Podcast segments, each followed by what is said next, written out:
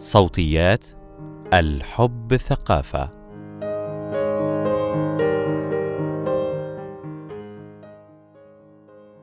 الحميمية جانب مهم في حياة كل إنسان. وكذلك جانب مهم في حياة المتعايشين مع إصابات الحبل الشوكي الجنس في حياة المتعايشين مع إصابات الحبل الشوكي مقال لمحمود صلاح. من وقت لآخر نتعرض لأسئلة حول تأثير الإصابة على الحياة الجنسية للمصابين بالشلل النصفي أو الشلل الثلاثي أو الرباعي نتيجة لحادث ما وفي هذا المقال سوف نركز على قدرة المصابين على الحصول على حياة جنسية آمنة وسعيدة ومرضية وعلى كيفية التغلب على بعض العقبات التي يمكن أن تواجههم والتي تختلف باختلاف مستوى الإصابة. تذكر وتذكري أنه يمكنك الحصول على حياة جنسية سعيدة ومرضية في كل الأحوال. وفيما يلي نستعرض الأسئلة الشائعة حول هذا النوع من الإصابات. واحد: ما هي إصابات الحبل الشوكي؟ في البداية، الحبل الشوكي هو حزمة من الأعصاب التي تمتد من قاعدة الدماغ وتمر عبر قناة العمود الفقري ويقوم بنقل النبضات العصبية من الدماغ وإليها.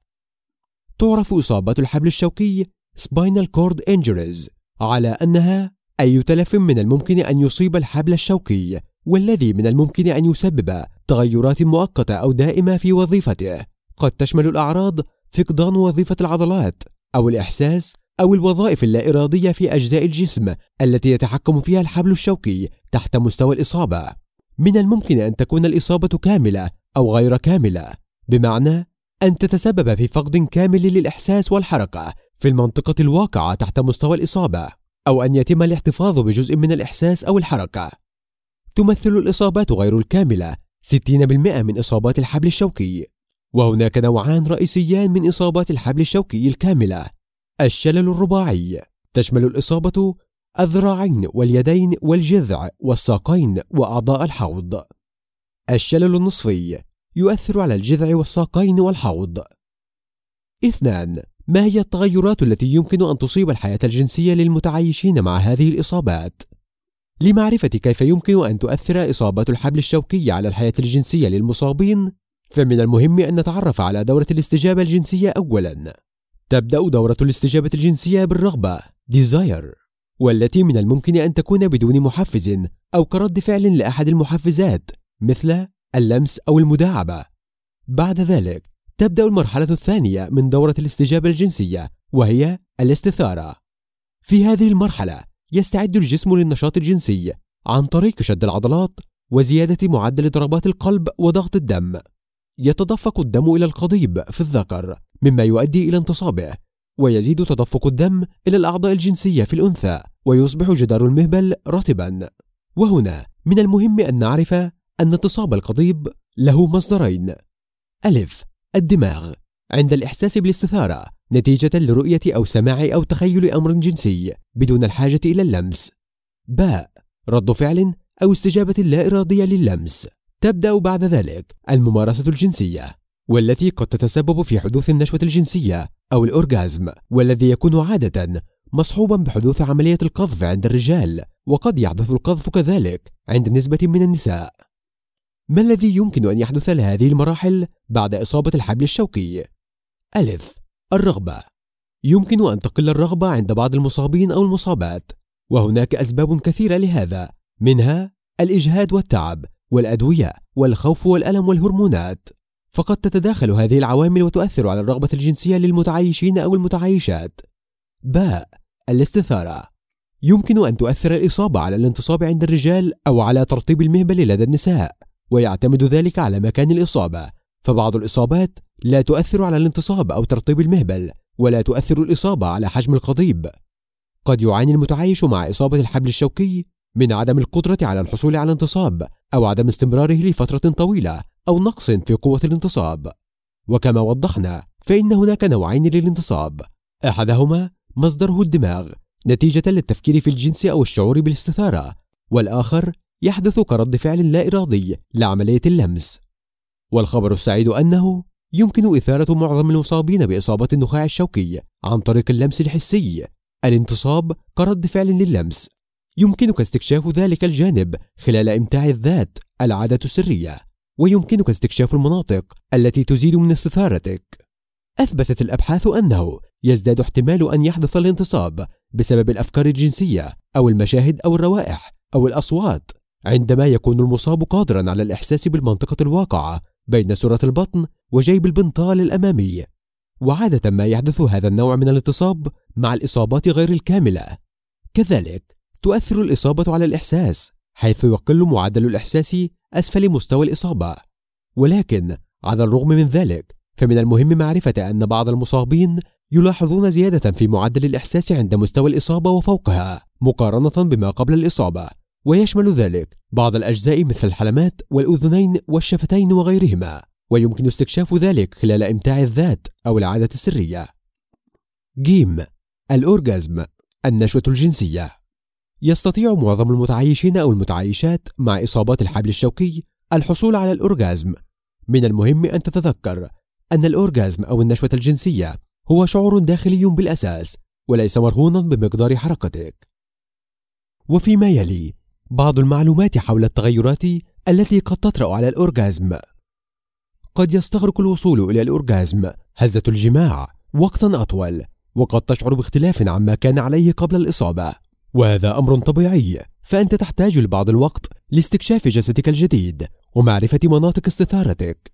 تؤثر الإصابة على عملية القذف عند نسبة كبيرة من الرجال المصابين حيث يمكن أن يحدث ما يسمى بالقذف الارتجاعي حيث يتجه السائل المنوي إلى المثانة من الممكن أيضا أن يحدث القذف بشكل طبيعي أو أن يحدث القذف ولكن بكمية أقل من المعتاد ولكن تذكر أنه يمكنك الوصول للأورجازم حتى وإن لم تقذف من الأسئلة الشائعة ماذا يحدث للسائل المنوي إذا لم يتم قذفه؟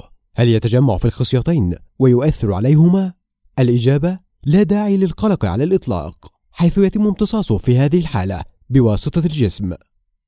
ثلاثة ما هي العلاجات أو الحلول المتوفرة؟ ألف بالنسبة لنقص الرغبة الجنسية هنا يكون دور الطبيب أو الطبيبة التعرف على سبب نقص الرغبة. هل هو سبب نفسي أم أنه عرض جانبي لأحد الأدوية المستخدمة؟ ومن ثم علاجه. باء بالنسبة لترطيب المهبل فيكون من المفيد استخدام المرطبات أو المزلقات. للتغلب على نقص الترطيب التلقائي لجدار المهبل وتذكر استخدام مزلق أساسه الماء أو السيليكون في حال استخدام الواقي الذكري. جيم بالنسبة لمشاكل الانتصاب فهناك عدة علاجات لذلك ومنها الحبوب مثل الفياجرا أو الحلقة أو الحقن أو مضخة الشفط أو خليط من هذه الطرق. يجب استشارة الطبيب أو الطبيبة قبل استخدام أي من هذه العلاجات. دال بالنسبة للأورجازم فهذه بعض النصائح التي يمكن أن تسهل الوصول للأورجازم وتجعل تجربتك الجنسية أكثر متعة. الاستكشاف الجنسي يساعد الاستكشاف على معرفة ما تشعر أو تشعرين به عند تحفيز إحدى المناطق والمناطق التي تزيد من استمتاعك أو استثارتك بعد الإصابة. يمكنك استكشاف بعض مناطق الإثارة مثل الشفتين والرقبة والأذنين والحلمتين. يلاحظ بعض الأشخاص أن المناطق الموجودة عند مستوى الإصابة أو فوقها مثل الحلمات أو الشفتين قد تكون أكثر حساسية للمس الجنسي بعد الإصابة. يساعد تحفيز الأعضاء التناسلية الجنسية بنفسك أو مع شريك أو شريكة أو باستخدام أحد الألعاب الجنسية مثل الهزاز على الوصول إلى الأورجازم كذلك يمكنك تحفيز الحلمات ومنطقة عنق الرحم التي تتميز بالحساسية الشديدة أيضا. الأدوات المساعدة يمكن استخدام بعض الأدوات التي قد تساعد على ممارسة الجنس مثل الدعامات والرافعات وكذلك الألعاب الجنسية يمكن أيضا اللجوء إلى بعض الوضعيات الجنسية المناسبة للإصابة وعادة ما يكون الكرسي المتحرك بداية آمنة ومناسبة أربعة ما تأثير الإصابة على الخصوبة والحمل؟ بالنسبة للرجال قد تؤثر الإصابة على عملية القذف أو على جودة الحيوانات المنوية. وفي كلتا الحالتين تتوافر علاجات وتقنيات للتعامل مع هذه المشكلة. بالنسبة للنساء لا تؤثر الإصابة على قدرة المرأة على الحمل. ولكن من الممكن أن ينقطع الطمث بشكل مؤقت بعد الإصابة لمدة قد تصل إلى ستة أشهر. ولكن ذلك لا يؤثر على خصوبة المرأة وقدرتها على الحمل حيث يمكن أن تحمل بمجرد عودة الدورة الشهرية. وقد تزيد احتمالية حدوث بعض المضاعفات خلال الحمل. ولكن يمكن منع حدوثها أو معالجتها عن طريق المتابعة مع الطبيب أو الطبيبة. إذا كنتما لا ترغبان بحدوث حمل فالوقاية الذكرية هي أنسب وسيلة منع حمل للمتعايشات والمتعايشين مع إصابات النخاع الشوكي. في حال رغبتك في استخدام وسيلة أخرى يرجى استشارة الطبيب أو الطبيبة. وتذكر وتذكري أن المزلقات المستخدمة مع الواقي الذكري يجب أن يكون أساسها الماء أو السيليكون حتى لا تتمزق. خمسة. بعض الجوانب الأخرى في حياة المصابين والتي تتقاطع مع حياتهم الجنسية. قد يعاني المتعايشون مع إصابات الحبل الشوكي من عدم القدرة على التحكم في حركة الأمعاء و أو المثانة البولية مما يعيق التحكم في عمليتي التبول و أو الإخراج. لذلك إذا كنت تعاني أو تعانين من هذه الأعراض فهناك عدة نصائح يمكنك اتباعها عند ممارسة الجنس. التخلص من الفضلات والتبول قبل ممارسة الجنس إن أمكن. التحدث مع الشريك أو الشريكة قبل ممارسة الجنس وإخبارهم بأنه في بعض الأحيان قد يكون من الممكن فقد القدرة على التحكم في الأمعاء أو المثانة خلال ممارسة الجنس. من المهم دائما أن تكونا مستعدين. تذكر وتذكري دائما أن الحوادث ممكنة وأن هذا أمر طبيعي لا داعي للخجل منه. ضع وضعي بعض الفوط والمناديل بالجوار في حال احتجتها. هناك بعض الأعراض أو المضاعفات التي من الممكن أن تحدث في بعض الأحيان نتيجة للأدوية أو للإصابة ولذلك من المهم أن نتعرف عليها وعلى كيفية الاستجابة في حال حدوثها وهي الانتصاب الدائم القصاح. يعرف بأنه انتصاب يستمر لأكثر من أربع ساعات حتى في غياب التحفيز الجنسي. يمكن أن يحدث هذا مع بعض العلاجات التي تحسن الانتصاب ويمكن أن يؤدي إلى تلف الأوعية الدموية في القضيب. إذا لم يتم علاجه في الوقت المناسب. في حالة حدوث ذلك فيجب الذهاب إلى غرفة الطوارئ في أسرع وقت. خلل الحركة اللا إرادية يعرف بأنه زيادة مفاجئة في ضغط الدم الانقباضي فوق 150 ملم زئبقي ومن الممكن أن يكون مصحوبا بالصداع الشديد والتعرق واحمرار الوجه وعدم وضوح في الرؤية واحتقان الأنف والشعور بالإعياء بشكل عام. يمكن أن يحدث هذا خلال ممارسة الجنس. في حال شعورك بأحد هذه الأعراض أثناء ممارسة الجنس توقف فورا عن ممارسة الجنس. واجلس حيث يمكن أن يخفض ذلك من ارتفاع ضغط الدم. وفي حال استمرار ارتفاع ضغط دمك لمدة أكثر من خمس دقائق يجب الذهاب إلى المستشفى. ويمكن أن يحدث ذلك مع الإصابات التي تحدث فوق مستوى الفقرة الظهرية السادسة.